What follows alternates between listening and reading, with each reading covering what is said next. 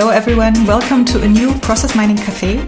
Uh, today, process mining in healthcare, and I'm very happy to welcome two guests today. Our first guest is Fran Batchelor from UW Health in the United States. Hi, Fran. And we are also joined by Luise Pufahl, a postdoctoral researcher at the TU Berlin. Hi, Louise. Hello. Thank you both for joining us for today's discussion. Before we get into it, I want to remind you all that um, yeah, one of the nice things of these cafes is that we can talk with each other. So just below this video, um, you have a chat on this website where you can just type in your name and then you're in there and you can add any of any remarks, any questions that you have. And uh, throughout the session, we will keep an eye on it. And every um, now and then in between take the questions into the discussion so we yeah we um, we discuss um, further among the uh, all of us. So yes let's let's get started. So process mining is such an interesting uh, application area for healthcare um, and yeah one of the the, one of the reasons is there's a lot of potential, but also there are quite some challenges, and we will talk about this in more detail in today's session. Um, yeah, one reason for this is that healthcare processes are not as um, simple and as linear as you would, for example, um, see a process when you apply for a passport, for example, right? The, the everyone is different, so there's a lot of individuality and a lot of um, yeah ver- variety in healthcare processes, which is one of the reasons why they're uh, very complex very quickly. Um, but um, yeah, at the same time, yeah, it's very relevant. And if you can make a process more efficient, but also increase the quality for the patients, there's a lot of potential for this. And um, yeah, so before we get into all of these challenges and opportunities, um, yeah, I would like to ask uh, our guests to introduce themselves a little bit about their background um, with process mining and also um, how, yeah, how did you come to use process mining specifically in the healthcare area? So maybe, Fran, do you want to to start introducing yourself? Um, sure. So, aside from my first job, um, working in a movie theater, selling popcorn and tickets and watching free movies, um, the majority of my career, um, for my entire professional career, has been in healthcare. Um, when I was in nursing school, I worked in the admissions department of a nursing home, and then also the switch on the switchboard in a hospital. Um, after I graduated, I worked as an inpatient nurse in labor and delivery. Um, and then um, during that time, I went back to school to become a nurse practitioner. So, as a nurse practitioner, I worked in community clinics, um, providing direct patient care.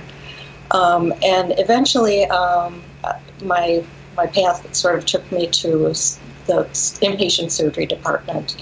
Um, so I worked in inpatient surgery, providing direct patient care for 13 years. Um, and during that time, I became involved in the information systems, um, the electronic medical record. So, unlike um, other hospitals in the United States, the um, surgery department was the first to have an electronic um, health record. Um, and so I was involved in implementing that from all the way from device selection, um, software selection, to training and implementation. And then when the rest of the hospital um, adopted the electronic medical record, I was also involved in that implementation. So that um, sort of my started my interest in um, information systems um, and processes. Um, so I started taking some computer science courses and informatics, and that led me to um, my current role as a nursing informatics specialist, um, which I've been doing for the past eight years, um, supporting our surgery department and our wound and skin department. So, um, all of the work that I've been doing around process mining has been um, within the surgery department arena. Um, I was introduced to process mining with a, course um, that my significant other Bob had recommended to me um, that Dr. Van Der Aalst had taught on process mining. So that's kind of how I started my interest in process mining, and um, I introduced it where I work, and so that's that's my journey there. That's great. It's it's interesting. It sounds like that the introduction of the electronics uh, electronic patient system was for you the introduction to basically informatics and analyzing yes. data. And usually it's the other way around that like right that the mm -hmm. process miner is going to look for data and then they're looking for these systems. But for you it started the journey of looking at, at data. Interesting. Yes, exactly.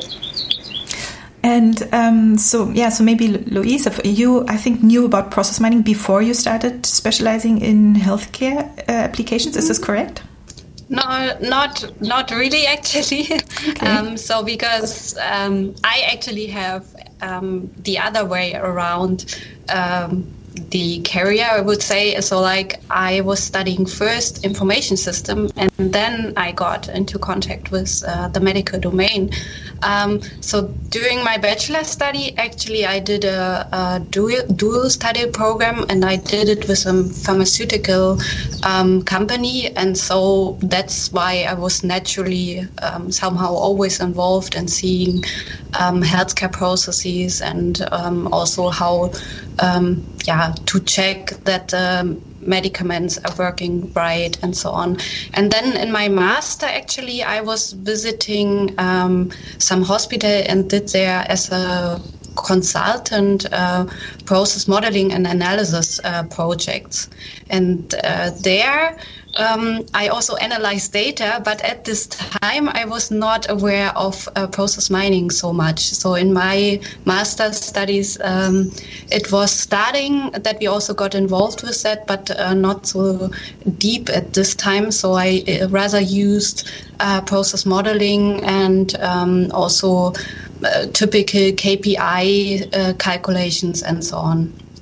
But yeah. then later I started my PhD and also did um, some postdoc uh, time at the Hasso-Plattner Institute. And they developed a digital health study program. So you can find now there a digital health center and they have a special program um, in the master, and I provided their uh, process mining courses to um, students which had a medical background, but as well as a computer science background, um, and teach them process mining. And I also had the chance uh, to get some uh, medical log data, which the students can, could analyze and so on. And um, the Digital Health Center also got um, or had the opportunity to work together with the Mount Sinai in New York.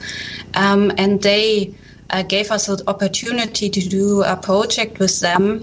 Um, so when I was in the group of Professor Weske, we did a project uh, to apply their process mining on a really, really big uh, data set um, there, and that was my way to get into contact with health, with the healthcare domain from yeah. from an information system perspective.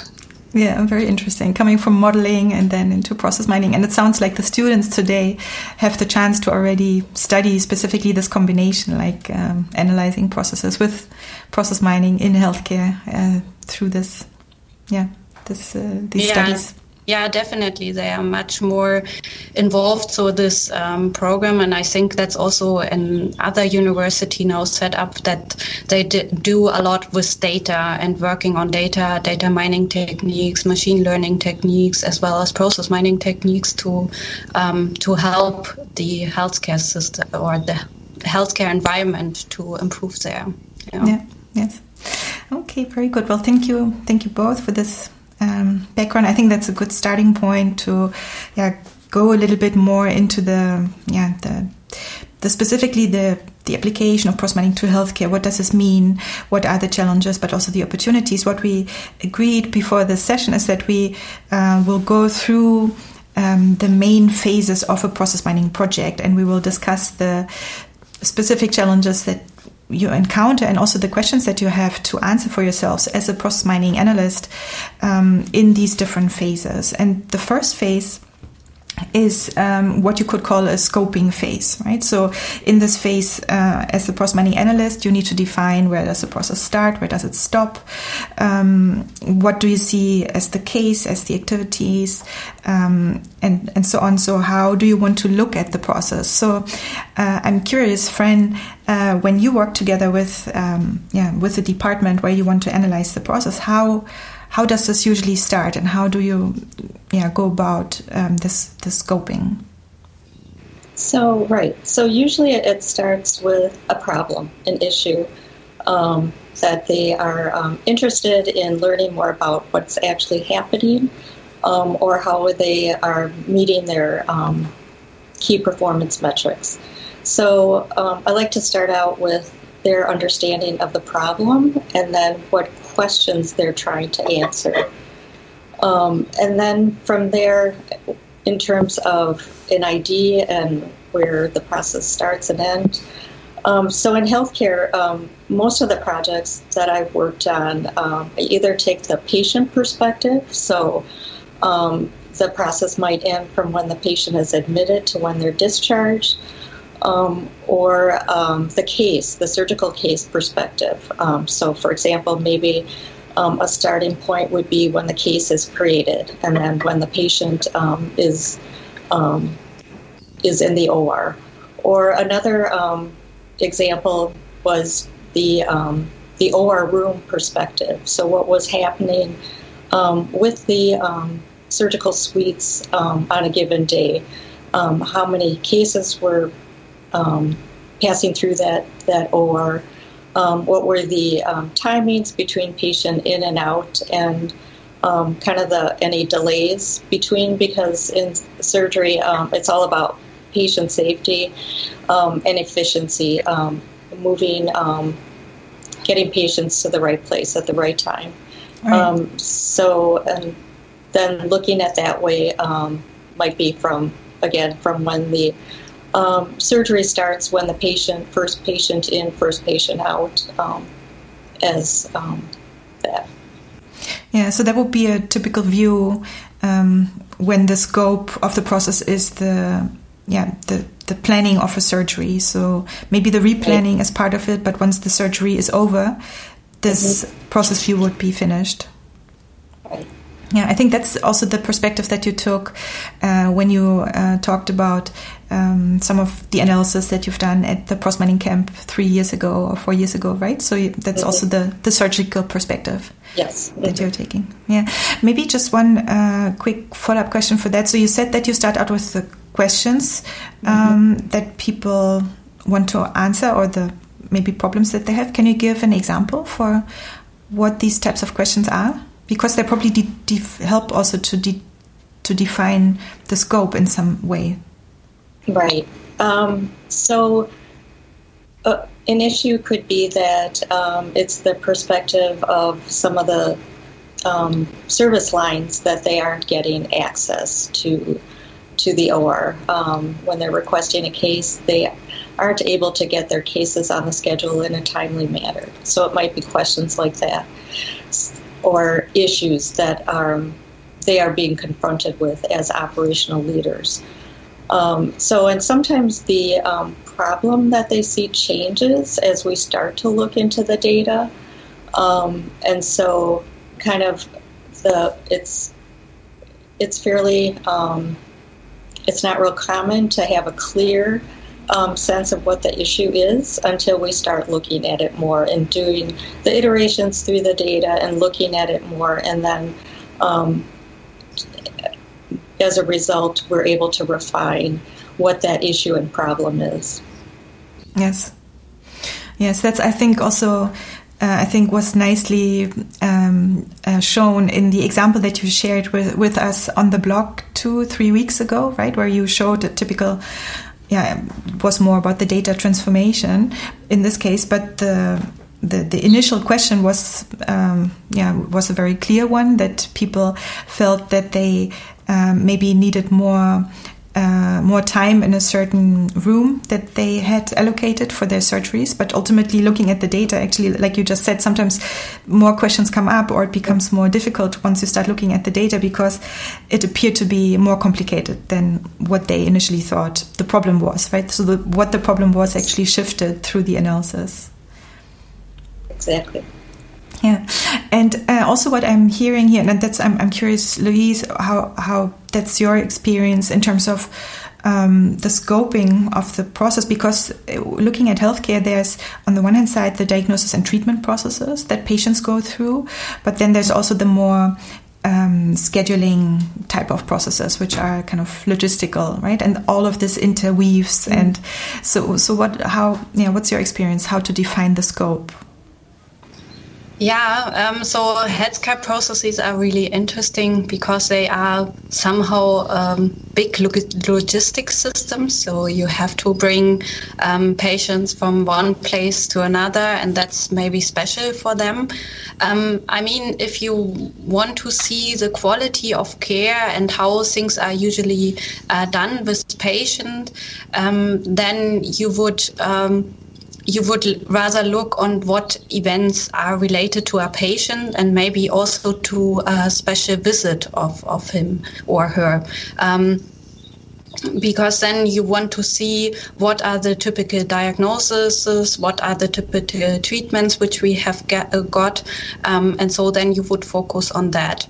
Um, we found it always helpful to also study medical guidelines um, at the same time to find the start and the end point of um, such treatment processes. Um, if you want to know more about uh, the efficiency of a, um, of a system, then you would rather uh, do a different perspective that you uh, think about where are um, start and end points or where uh, where is a patient entering in a certain system and where where is he leaving? If you for example look at the OR um, because um, then you would study rather um, lo- the logistics behind it and where are waiting times and where have the patient um, yeah laying around or where are um, yeah where are problems bottlenecks and so on yes yes, exactly. Now, um, so so one thing based on what you're saying is that using the medical guidelines as a as a um, yeah as, yeah, to help define the scope of the process is, is also really interesting because it shows that uh, it's not unusual. You have this in other process mining analysis as well, but mm-hmm. it's um, yeah, for any process analysis that you go into, you have to have some understanding of the process that you're analyzing, right? And having the medical guidelines um, define the expected steps can help define the scope for the process that, that you're that you're looking at. Yeah, exactly. Yeah, the nice thing about uh, the healthcare is that lots of data exist, really a lot of data, because healthcare uh, systems are also forced by the government and by the insurance companies and so on and so on that they um, store a lot of data. And that is uh, good, but also bad for process mining because then you have a lot of data available where you have to select which is relevant for you. Yeah. And uh, we were for us, the medical uh, guideline helped to identify what are the relevant events we have to look at. Yeah, yes. especially if you are not the domain expert, um, then uh, it really, really can help. Yeah, and especially, um, yeah, also talking to the domain experts. Yeah, exactly. Yeah, so, so we're coming back to the to the data question specifically in a little bit more detail in the in the second phase. But yeah, be, before we do that, maybe um, yeah, coming back a little bit more about the the goals or the the trigger for the analysis, right? Usually, there's some reason why you want to do the process mining analysis. Like the example that Fran that you mentioned is that yeah, people um, in these uh, surgery departments, um, yeah, maybe uh, want to feel that they uh, yeah that, that, they don't get their cases on the schedule, for example. So that was uh, one concrete trigger. Um, are, um, I'm curious, Fran, from your experience, are these typically um, kind of long term um, questions that have been there for a long time, or are there sometimes also kind of emergency analysis? So one of the people in the chat are asking us: Is there sometimes, you know, for if there's a specific situation right now, is this something where you can do an analysis in this moment, or is this usually something that's more long term? So, actually, there are a number of um, rapid improvement um, mm-hmm. Events that we take place, um, take part of, and so that could be an example of something, an issue that we're trying to um, solve relatively quickly. So it's actually can be a variety, something that's um, long term. Um, when we talk about access to the ORs and block times, that's um, actually a in the industry that's a, a, a well documented ongoing problem that many institutions struggle with. But there are certain things that we um, can target for rapid improvements, like um, um, trying to um, avoid late time starts and analyzing kind of some of the um, process steps for preparing a patient for surgery. Um, so just focusing on a small area of the overall process and to target that. Um, and then first, like with process mining, is to to again to uh, get a baseline of what is really happening, mm-hmm. um, and then um, helping to drive where to focus. Right. So that sounds like in this situation, would the scope would be particularly small and maybe deliberately yes. small mm-hmm. to focus on some tiny area to see whether that can be optimized. Yeah, exactly. Yeah. Okay, great. One other question that we uh, got in the chat is like, what is the typical start and end point for a surgical process? You uh, said it a little bit already, but can you maybe once more give this as one example where from the, the process from the yeah. very beginning to the very end? So um, probably like very high level, the kind of the big milestones, if you will, would be um, the patient um, arrives. Um, so they can um, arrive either from the outside, um, from their home or other place, or from an inpatient unit, and then they are prepared for surgery. So we call that the pre-op phase. So high level, that would be the pre-op phase, but with multiple steps within. so it, it it just depends on the level of abstraction that you're looking at. So then the next big milestone would be the patient in the OR, and then the patient in recovery, and then discharged either um, back back home or to an inpatient unit. So at a very high level, those would be kind of the, the key points that we're looking at um, when we're tracking a patient through the perioperative process. Right. Um, yes. Yep. It could even start um, in pre-op or in the pre-operative phase before the patient is in the hospital. Um, so again, it's um, kind of looking at what your issue is, what you're trying to answer. Yeah, and, it's what um, you want to see. Yeah, yeah. right. Hmm. Yeah, and also uh, so one other question was like, are administ- administrative processes or procedures taken into consideration uh, when mining processes and yeah this is what you just explained. It depends on how you look at it but also the whole scheduling part it's an administrative procedure that's very central to this whole process right? Yeah yeah, maybe can also tell a little story here. I was also from time to time involved in um, OR processes or also observed them.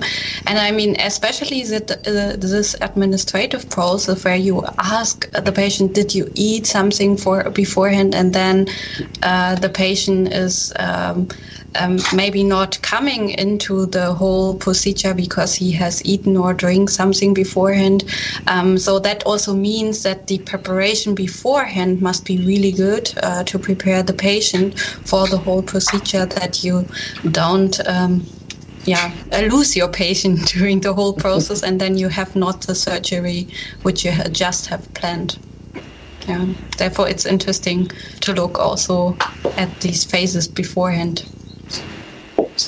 Yes, and that would be one of the reasons, right? So if we are looking at reasons why the surgery actually couldn't take place, then you have to exactly. look a little bit before. Yeah. Okay. Yeah, so it's it's interesting that in a way it seems to be maybe easy because in a way you could say, well, it's it's about the patient, so there's probably a very clear patient ID in the system somewhere. So you just need to you can just take the uh, the patient ID as the case, and then you're looking at the process based on that case. But yeah, it turns out that's not really that suitable, right? Because if you're looking at the at the case ID as the patient ID, then you're getting very long processes um, where yeah over the lifetime of the patient basically, and this is usually a way too big scoped. So you want to take a closer look at a, a more clearly defined scope, like surgery, maybe with the pre-planning of the surgery included or not, or a concrete diagnosis and treatment. And and also, yeah, there's a lot of and that's maybe a good um, place also to um, yeah come to the second phase when you're looking at extracting and preparing the data um, then what makes it challenging is that the patient might not have just one illness or one surgery right? Maybe there's different uh, treatments that are going on. So um, selecting the right data is one of the challenges isn't it? Yeah definitely. So like it depends a little bit what um, what data you have available but if you have a huge data warehouse and you have the luck that you have the patient always treated in your system then you have everything about this patient available. And then you have to start what to include in your analysis and what what not to include. And usually um, data warehouses are organized in that way that you have the patient and then you have um, several visits connected with them. And for this visits also encounters, if I'm um, right here. Um, and then you have to select uh, what, on which level you want to look and what you want to select for your analysis. Yes. Yeah, exactly. And that's again a place where actually what you mentioned before, the medical guidelines can be help of help in selecting the right activities from the system, right? So I remember that was actually also the strategy uh, that one uh, of our Process Mining Camp speakers quite a few years ago. I'll, I'll, we'll, all the things that we are mentioning here, we are going to link them when we publish the recording, so you can uh, watch those back or uh, take a closer look at um, those references. But so what he, uh, Bart, um, was telling back then is also you you look at the the electronic patient record system. Everything is there. So you're in, in a way in a lucky situation. You have the case and case ID as the patient ID but then there's a lot of different activities and to select which are the relevant ones that you need for particular analysis um, yeah you you can use those medical guidelines as a selection criterion to select the right activities from the system And another thing is that sometimes you do have to combine data sources um, that are coming from different systems, right? I, I, understand, Fran, you are often combining data sets. Isn't this the case? Um, yes, there are times where I will get um, information from multiple data sources that I combine into one event log. Um, and so, depending on where I get the information from, um, either that's combined by our analytics department, or um, sometimes I can I'll do it myself if it's um, less complex. And what are these sor- uh, data sources? Can you give some examples? Um, so um, it could be from our operational database or our non-operational database. Um, we can also pull some raw data from our dashboards. So those are the different um, sources of data that I've used thus far in my projects. Yeah. Hmm. And yeah, so what? Yeah, what were some of the maybe biggest challenges with the data? Um, so both of you, what would you say is the biggest challenge in the data that you've encountered? Yeah, I can maybe start. So um, yeah, one big problem is usually the data quality. Fran can maybe also yeah support the statement a lot because many of the data is actually typed in by the medical experts uh, by hand. So uh, they they do the activities and then they enter um, it. And sometimes you have the situation that you have an emergency case and things are happening and are really fast, and you have to care for the patient, and then you enter and document the steps you have done much later. So we usually have um, timestamps where we cannot really rely on. Um, things are getting really better. So, like um, with new uh, systems, also support is there that uh, people can automatically scan things and so on. Uh, but there's still a way to go, and so data quality really have to analyze, I think, usually in advance. Um, and research and process mining is also providing methods there that uh, we can we, we can cope with that. Um, but I would say um, data quality and the detailed details of data um, um, are are challenging in the healthcare environment. Yeah, yeah. To the details we come back mm-hmm. in a moment, but the yeah data quality and a lot of lot of manual data.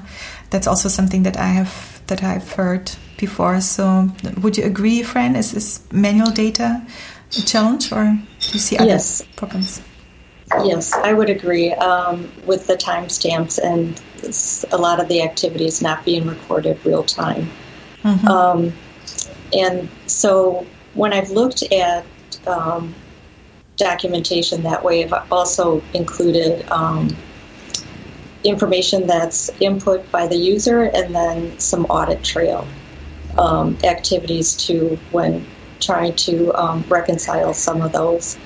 Um, I feel like too that sometimes um, just the the issue with the software design itself lends some problems to um, extracting data, especially about patients. And as Luise mentioned, like the concept of the encounters. So um, sometimes it's not um, as easy to um, track a patient through different encounters. Mm-hmm. And so, when trying to um, look at the patient as a whole that way, um, it becomes a bit muddy. Um, and then, um, of course, the the quality of the data in terms of um, duplicative um, input fields. so um, I'm thinking of your uh, the talk that you had at the last um, camp about legacy systems and um, code um, and um, certain individuals coming into the job and not have not really seen how that that underlying code was structured. And so sometimes you end up sort of with people just adding on to the system without a clear understanding of the design and the structure. And so um, we run into some issues with um, duplicate fields mm. that um, need to be reconciled, um, that we're actually pulling the, the right field that we want. Um, and so um, once I gather the data, I find actually that the process mining tool does a really good job of sometimes highlighting some of those. Um, and so it, it, it's a very good way to help clean up the data for me, anyway. Yeah. It's so interesting that you say, like, uh, usually we think that manual data is the problem, but sometimes also the system data, yeah, can be really problematic. And, and then finding out which are the right fields um, to really contain this information that you need yeah can can be a little bit of an iterative process. And you are completely right the the data validation um, so the data quality checks are really part of of the, the, and a really important part of the process mining analysis. So before any conclusions can be drawn right you you do usually a lot of this already with the process mining tool that by just by looking at is this what i'm seeing here? Yeah can this be even real, right? So you're checking what you're seeing with your intuition and your understanding, and this is probably also where your uh, your background really helps you because yeah, you're not yeah you're not coming at this from a data analyst analyst perspective, but you also really do have this medical background to right. to check. Yes, mm-hmm. so sometimes it's a matter of looking at the data that you have and saying, does this does this make sense? um, and then validating and cross checking it against actual logs. Um, because before you take the um, your findings back to the stakeholders for further discussion, um, you want um, to have faith with the data um, and not to lose their faith. Uh, because stakeholders are going to know this is this really just looks off, especially for um, professionals that have been working in the field for some time and in that environment, um, they have an expectation of you know, what might look like and what is really um, kind of really off. Yeah. Yes. And do you do this typically together with them in kind of a dedicated data validation session with, with one of those domain experts? Yes, absolutely. Mm-hmm. Um, oftentimes, I'll say uh, after I do um, data validation, I'll go back to them and, and get their impression of how this looks to them. Does this yep. jive with what you're seeing, what you're feeling, what you're hearing from your stakeholders? Yeah, exactly. Yeah, sometimes as a process analyst, I think it's also really helpful to see how people are actually entering the data, how is the data coming there. So I also like this process observation where you go through the process and see what is happening to be a little bit more sure how data how data is actually ending up in a system. Yeah. That's that's interesting that you say that because that's one of the I think one of the key principles that lean uh, practitioners are using, right? That they have to visit the shop floor, if you if you will. They go there and they look at the process to have an understanding of what the process looks like. That they're analyzing it. But you're completely right. Just being able to see how people are using the uh, IT systems can also give you some information about how yeah reliable the data is and how they're actually working with the systems. Such a good point. Yeah.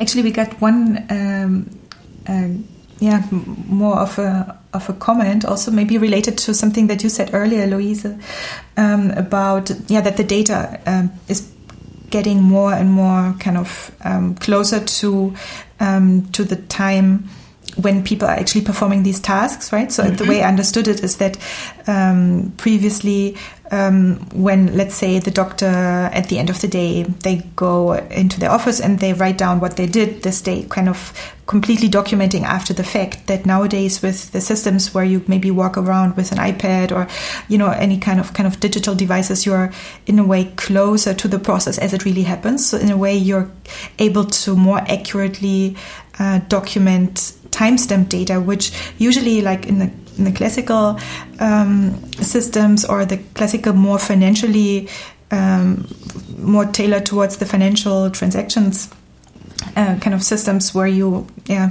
in a healthcare uh, setting of course it's very important that um, yeah people get paid for the procedures that are going on. So, so that's usually very good, yeah. well documented. But usually the, the date when this actually happens is not so critical, right? So that's where manually entering some dates or after the facts can really shift uh, the time when something really happens. So uh, for process mining, of course, the timestamps are really important. So getting closer to yeah the times when things really happened is um, interesting and this is where um, yeah isabella uh, mentioned something that i think is interesting she said first of all is there any limit in data used in the sense like is more data better um, or are there also some limits maybe in terms of understand understandability? Like can there be too much data maybe? And um, yeah she mentioned mentioned the topic of real-time location systems where some of the systems are basically as a service automatically collecting data. And i can, can imagine this can be combined with with these types of systems right that, that we were just talking about. So i'm curious yeah whether maybe Luise also yeah. in your research i can imagine this mm-hmm. plays a role doesn't it yeah, so first of all, to mention something uh, regarding the improvement of data, really that real time data when it happens. So there's a lot of machines involved in the healthcare environment, or um, machines to test something on the patient, to monitor the patient, to um, yeah to do a laboratory test and so on. And these type of machines are much more integrated nowadays. So they um, usually have an interface and uh, that it can be directly data can be directly integrated into the hospital information system. Um, and so it it is like I think we are in the phase where it's uh, slowly, or not slowly, but where it's starting. At at some points, uh, people can already uh, use it. And I also heard, for example, a story where it was about the patient monitoring um, in in surgery, where they didn't want to have it uh, because uh, then there were also sometimes data where the monitoring system did not work properly, and then uh, there was data entered like the patient is not uh, um, grasping a lot or with something with his heart frequency is not good and this was not true. And so they didn't wanted to have it in the in the hospital information system. Um, so I think there is the opportunity of having um, these data much more integrated and also opportunities like um, um, that the system has a barcode or something around or a QR um, code, and then you can really track where he is actually currently but uh, you also have to handle this data somehow. Um, so that's why I think um, there's still a phase where we are coming more, from more manual data to these automatically generated data, which is then also at the end trustful because you don't want to have data which is not correct. Yeah. So it's interesting what's going to, to happen there. It sounds like that's a little bit still more on the research um, side, these types of data, right? I, for example, I think Fran, usually the data that you have been analyzing, that's more kind of the classical um, health information system data, scheduling data, things like that, not machine data. Or did you look at machine data at all at um, some point? Yes. So um, device integration or um, vital signs into the electronic record is pretty ubiquitous in mm. the healthcare industry. So um, when I collect data, it's usually um, from devices, um, if it would be part of my analysis, and also um, real time locating systems like for, for staff and um, for equipment mostly, um, where we can do analysis that way. Um, I haven't, that capability is, or that technology is certainly out there, and that's something that we use um, pretty pervasively. Yeah. Um, I haven't um, myself um, d- done a lot of work with that, but there definitely is the potential for um, for tracking, um, uh, especially staff movement yeah. when you're ana- analyzing process steps. So um, a future goal. yes, I'm, I'm just. Uh, I, I, think I'm realizing now um, that this this example that you shared two three weeks ago on the blog, um, one of the events in the data set that you were analyzing is patient in the room, patient out right. of the room, um, and I mean these are are these manually collected times because it's on the exactly on the hour and the minute, or is it something that's somehow detected through a sensor? Um, yes, right now it's manually collected, but it could be if we um, mm-hmm. if patients were um, like Luise mentioned, if they had like an ID band, which is certainly out there. It's not something that our institution has um, um, adapted um, fully, or yeah. so so we can't collect their uh, track their movements that way. So, but there is that um, that technology is there. Yeah. Um, and mm. not sure how that looks. Yeah, I think also. Yeah, I mean, we get into you know all kinds of um, issues with patients, and so it's, some of those are are kind of big decisions in terms of. Um, patient privacy and, and things yeah. like that, and yeah, exactly. and the, the, patient's preference. We have a um, we work with um, patient um, representatives um, in some of the decisions that we make for some of those bigger things. So, um, kind of yeah. plays that's, into those decisions. That's so important. I'm glad you, you bring that up. So that's yeah. that's interesting to hear. So you're actively working there with the patient, depending on their preferences, also. Right. Mm, but Luise, you wanted to yeah to yeah especially I think also the United States are much more advanced in these topics uh, because here we always have this um, yeah discussion about uh, privacy and so on um, and definitely we also have to find ways there to um, balance these two interests. Um, but I, I think that uh, usually um, the United States uh, is more advanced in all these things because they are more open uh, to test out these things. And here in Europe, I think hospitals um, are also starting to try out things. But uh, regarding privacy, we we always have to look what is possible, and um, and therefore um, it's slowly coming, but um, still some way to go. Yes, and, and also such an yeah important topic, right? And it's also interesting to see that there's also research going on to determine exactly like what kind of analysis can you do on certain privacy levels. Mm-hmm. So that the important thing is that people are really conscious about it and make a clear decision based on what's possible and yeah justified, let's say, also for the for the purpose of the analysis. Yeah, so maybe, um, yeah, so let's let's come to the next phase, right? We were talking about the scoping phase, determining where does the process begin, where does it end, uh, and what the main questions and goals are that we want to analyze. Then the actual data extraction and the, the challenges that you can find there in getting the data, combining different data sources, dealing with data quality data privacy, like we just discussed as well. And in the third phase, um, usually, yeah, you're going to start with the analysis, but often also there it's a little bit of an iterative process and not immediately um, all the analysis can be done right away for the reason that often these processes are very complicated.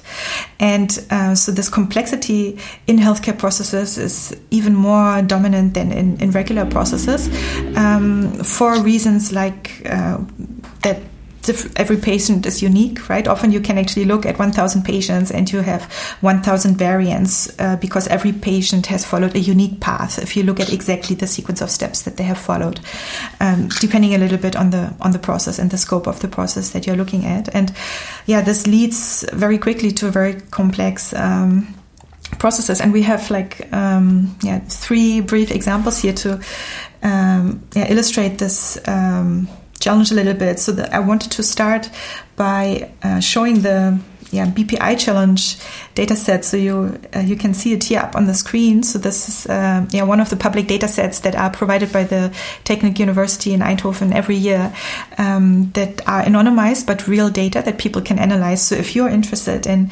um, process mining analysis with uh, in the healthcare environment, but you don't have access to any of your own data, then that's uh, yeah something you can take a look at. The very first data set in 2011 uh, was from a Dutch hospital. And the data that you see here is uh, is a very simplified version, right? So if we're just going just a little bit higher, for example, around uh, fifty percent of the activities, then yeah, it's even already taking a little while, and uh, we're going to see that yeah, already this still very simplified level where we are only seeing half of the activities and only the most important path, it's already getting yeah this kind of big spaghetti process, right? So then you have to take um, yeah, you have to apply the simplification strategies that you also apply in other areas. For example, it can help to uh, look at um, different segmentations of the data. So, for example, um, often in the initial data set, maybe you have very different patients all together in the same process, but um, you can maybe make segmentations of different groups of patients so that then when you analyze these groups of patients separately, you get more meaningful uh, analysis uh, for these yeah subgroups. So that's one strategy. Another strategy, and again, it depends on the questions that you want to answer um, in your analysis. Uh, another strategy can be um, to yeah focus on specific activities only, right? So, for example, here uh, in this case we have uh, many different activities. So let's see, I think yeah, 624 different activities.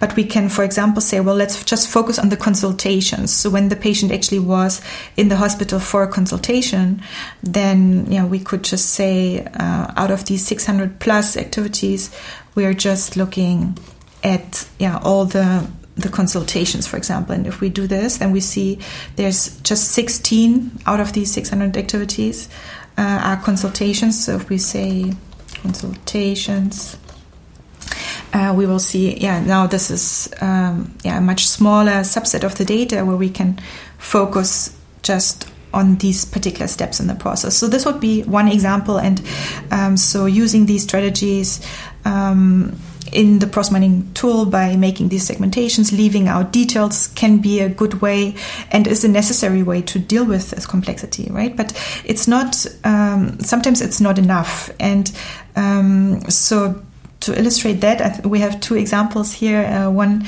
um, brought by Luise, um, where um, yeah, it shows or it can be shown in the data that often, and we see it even here. So if we go back to the to the full data set and to the maybe activity statistics, you can see if you're looking at the activity names that they're very very detailed, right? So these there's not 600 activities for yeah for a reason. Um, or without a reason it's you can see that yeah for example if activities are locked down by a person writing down um, a certain activity manually this can be one of the reasons why you get many different activities because of slight manual variations and so in, in one of your research projects right Luise uh, mm-hmm. brought up here this example you were looking at uh, a back pain process can you maybe uh, tell us a little bit more about this example, how you how you approach this? Yeah, exactly. Yeah, we wanted to know, or the question was how the lower back pain um, process is usually wor- working, what kind of treatments are uh, usually given in most of the cases, uh, what flows are the patient going through. Uh, so we looked first of all for the diagnosis of um, unspecific lower back pain, um, and then we uh, looked for, for, the process, and as you can imagine, with the medication and treatments entered manually, uh, we had also such a spaghetti mo- uh, process. Um, and um, yeah, first of all, we uh, started uh, to look at the events which we really need um, for the for the process or for the analysis, and therefore we also studied the medical um, guideline and then defined which are the events uh, we are interested in. Um, and so we had different medications uh, where we wanted to look at, uh, but then we recognized that the medications are usually entered really on a real, yeah, there you can see the examples that they are on a real uh, detail. So you can not only see um, that uh, it was uh, a tablet was given from from a certain mm, medicament, but also in which doses. Um, and um, yeah, we also found different versions of that. Um, based on that, we then decided um, that we could uh, that we could use um, medical ontologies that we then can uh, find ways of abstraction. Yeah, yeah. Now we can also see an example what what it leads to. So you can see the whole spaghetti model, and then it's now zoomed into one example.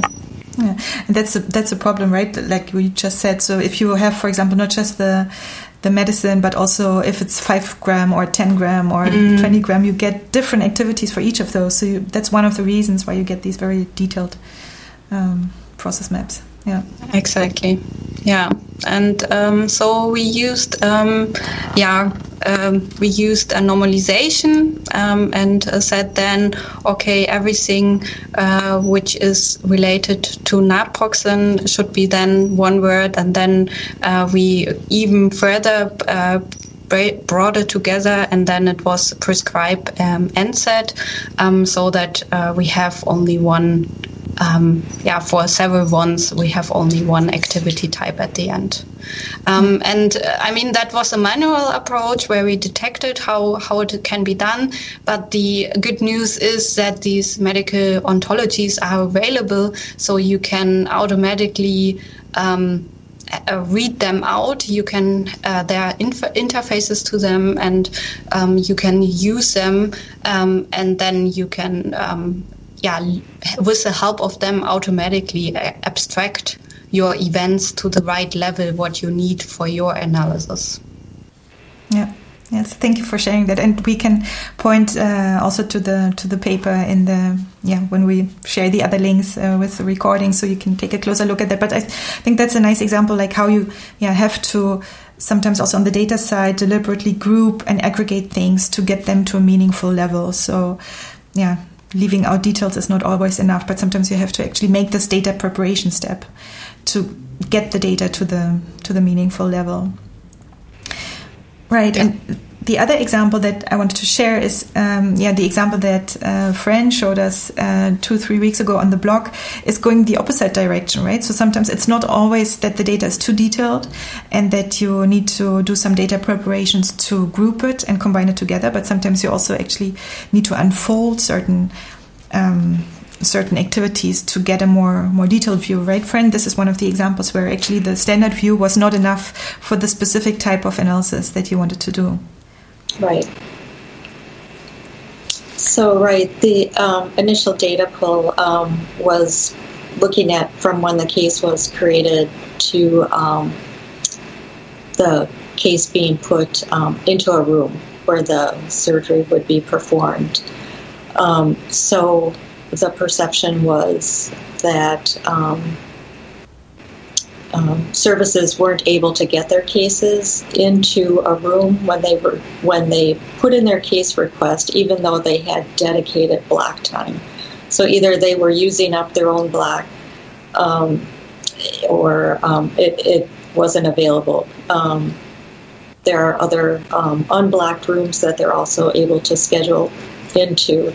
So just by looking at um, like the most recent um, case created and then into the room, we wanted to look at actually what was happening with those cases. Um, so we um, wanted to look at, yeah, thanks, um, kind of all the iterations of that requesting and then scheduling into a room. And what we found was that there were multiple um, times that the case was requested, uh, the case date was requested and then changed.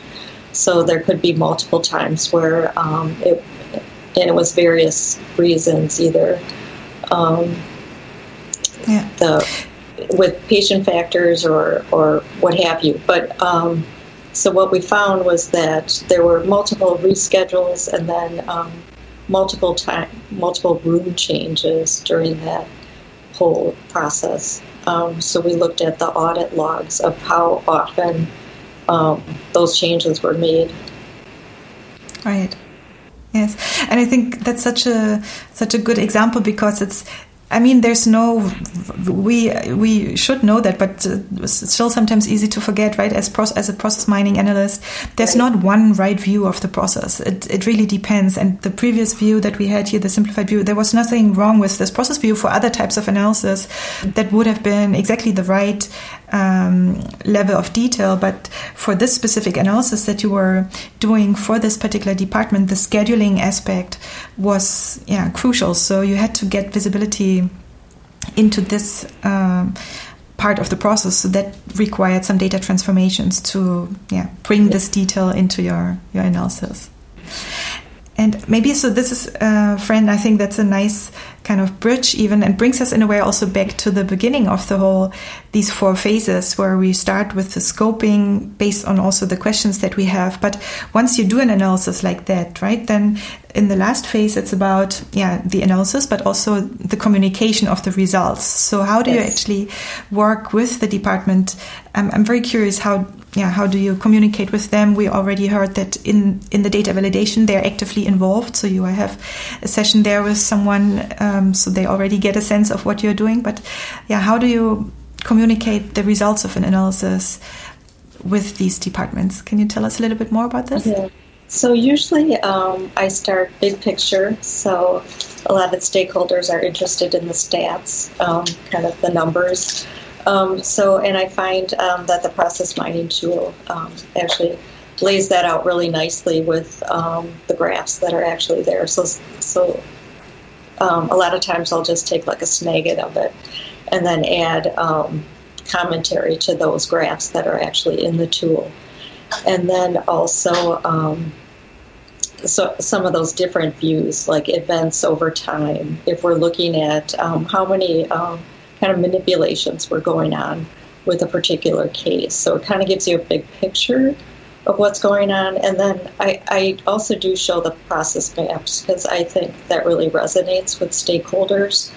Um, they right away identify those process steps and then um, looking at the um, timing metrics for those is really useful too.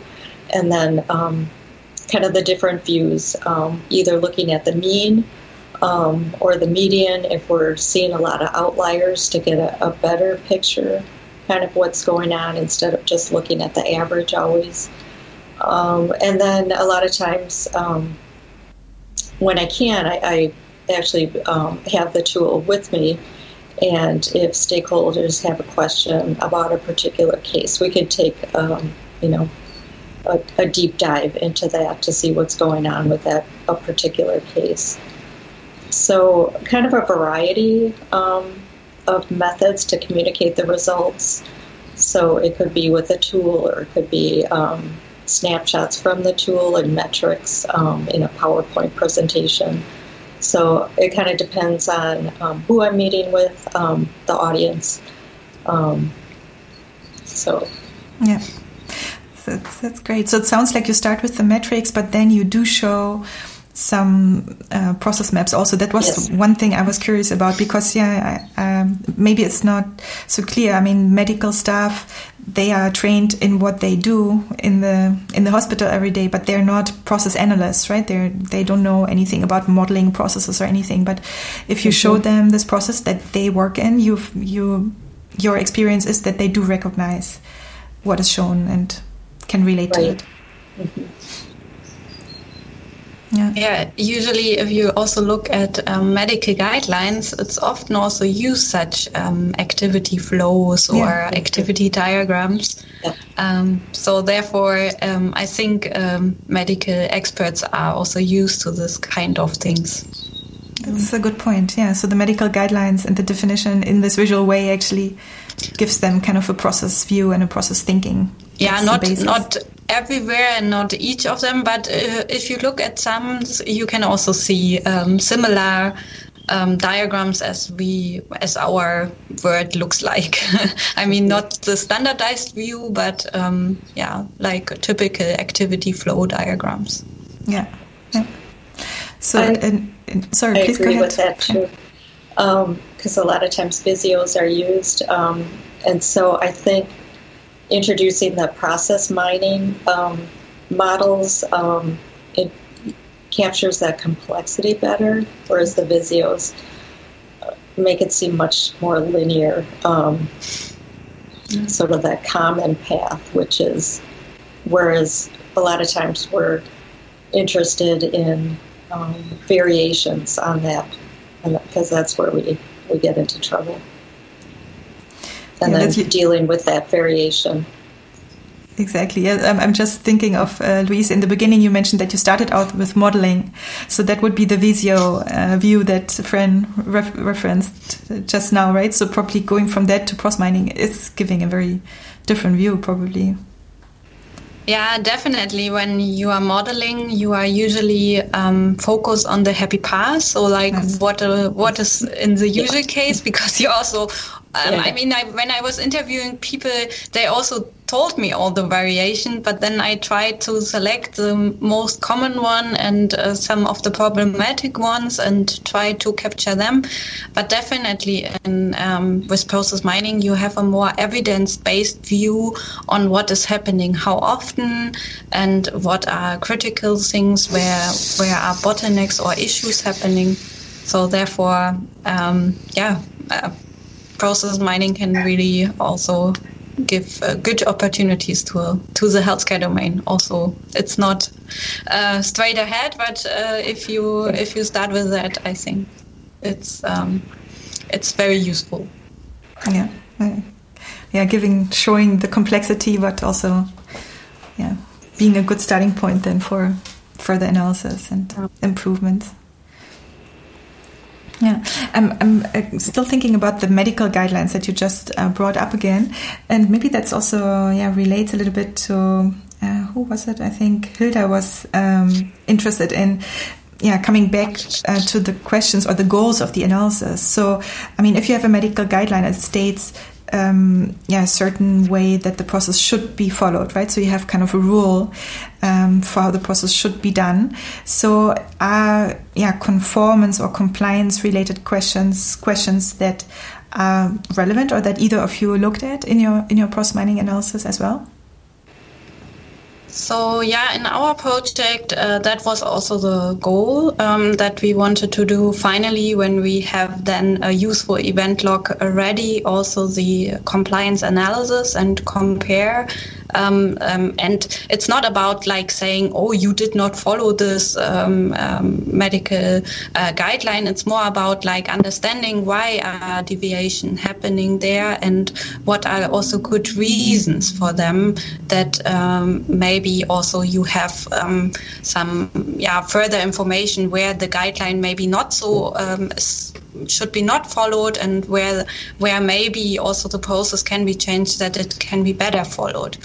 Um, but yeah, the world is much more complicated. Again, in healthcare, it does not exist one medical guideline for one um, uh, disease or treatment. So there are several ones existing and. Um, yeah, each healthcare system will select uh, what is best for them. Um, and uh, what what they want to do, and that is is a decision what you have to make at the beginning of a, such a process mining project. What is the best medical guideline, um, and then you can measure or you do conformance checking and can see where are deviations and why are they there.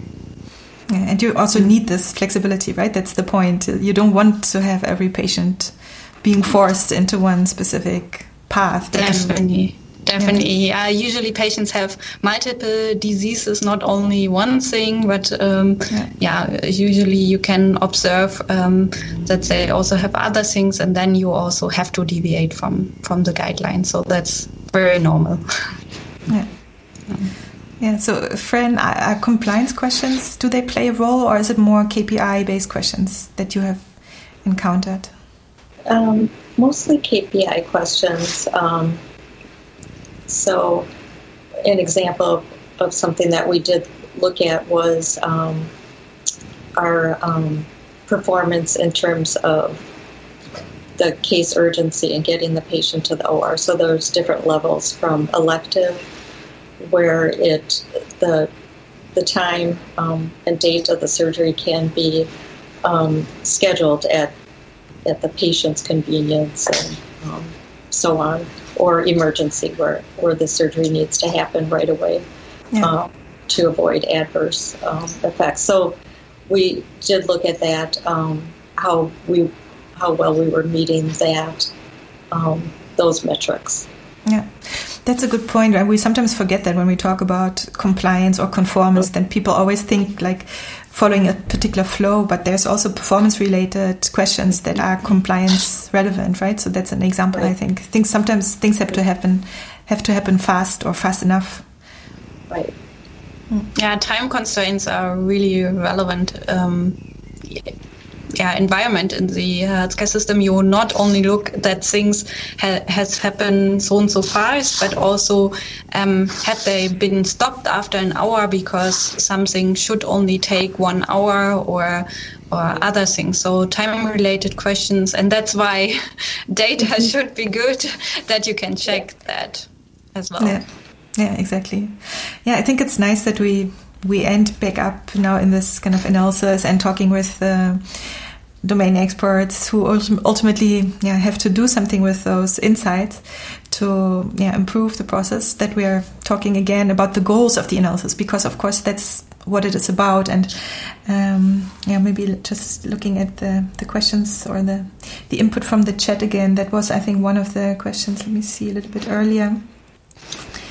Um, what the main um, where is it? Yeah what basically what the main the main areas so what, what are the top three goals um, that a process mining project in healthcare can achieve? So yeah what are maybe yeah i think you can look at it in, in terms of frequency, what are maybe the f- most frequent analysis questions that we see, but also maybe where are the biggest opportunities where what Process can contribute in, in terms of how these processes can be improved. So, do you have any anything to say about about this question?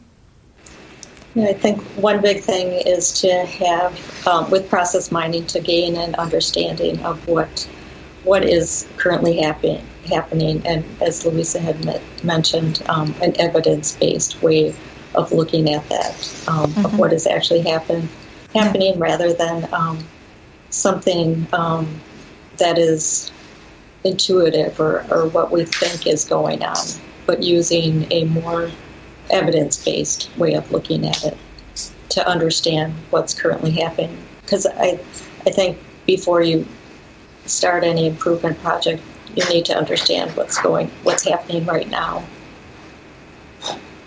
Yeah.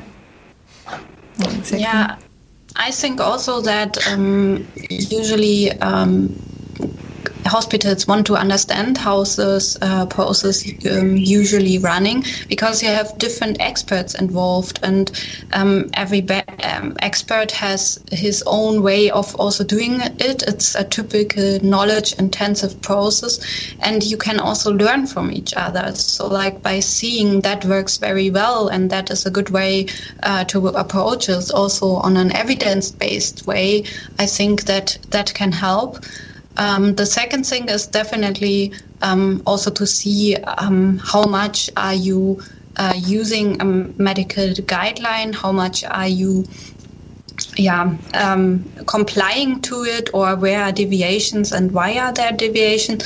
And then I think also this performance view uh, um, to to see also on a databases or on a with with the help of data where are uh, bottlenecks where are issues where we maybe need new resources where we need a change in the system to to make it better um, that um, I think the three typical uh, questions what you have yeah. there. Yeah great. Okay that's I think that's a great summary. And yeah so I think also what um, it's maybe good to yeah bring up once more is like what you see in the in the whole yeah lean approach and lean or yeah process improvement thinking is, is the idea that often if you can make a process better it can actually also at the same time be made more efficient right? It's not always like that you have two different goals that are opposing each other but sometimes you can improve the process in one direction and improve multiple things at the same time. And i think in healthcare there are also uh, yeah interesting opportunities in this area. For example, I remember one um, project a few years ago. I was at a, a, kind of a meeting. It was based on a on a Lean Six Sigma initiative, so it had nothing to do with process mining. But they were looking at a, a surgery process or a certain type of um, patient who got a certain type of surgery and by actually analyzing the process, they could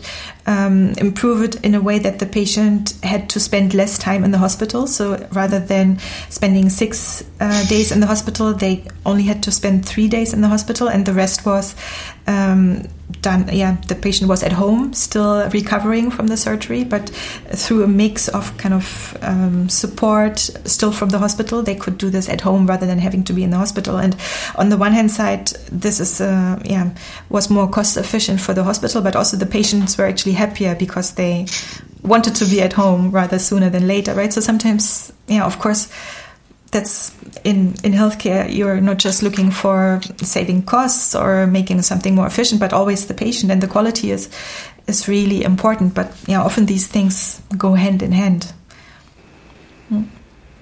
yeah i agree mm-hmm. patient care or the quality is the first thing you always look in the medical domain and um, then also other things uh, play a role yeah right. yeah, yeah that's also in your processes, Fran. What I have seen eh, in these kind of mm-hmm. surgical processes. That's yeah, always if you can improve that, it's also good for the patients. They don't right. have to be rescheduled or. Right. Yes. So while we may, might might want things to go faster, we're also interested in the outcomes too. Yeah. Um, and so sometimes it doesn't make sense to um, cut steps in certain processes. Yeah. If we impact outcomes.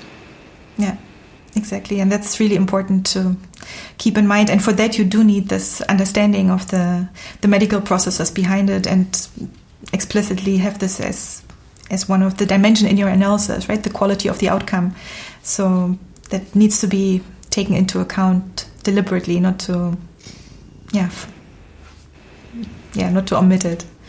Yeah. Yeah. Yeah, especially in surgery, you have a lot of steps which are related to uh, um, those safetiness, patient safe um, safetiness. Uh, you have different checks, like like in a flight right. where you would have a checklist and you walk through it. Uh, is it the right leg and so on? Uh, so these steps definitely can be not cut out and right. are very very essential. exactly. yeah. Okay, very good. Great. Yeah, I think it's it's nice that we yeah ended back here in this where we started with the goals and the opportunities that um, exist for process mining in healthcare. And uh, yeah, it's exciting to see examples where process mining can really contribute to improving uh, healthcare processes. So that's yeah, that's really great to see. And I, I think we will see many more great examples in, in the future.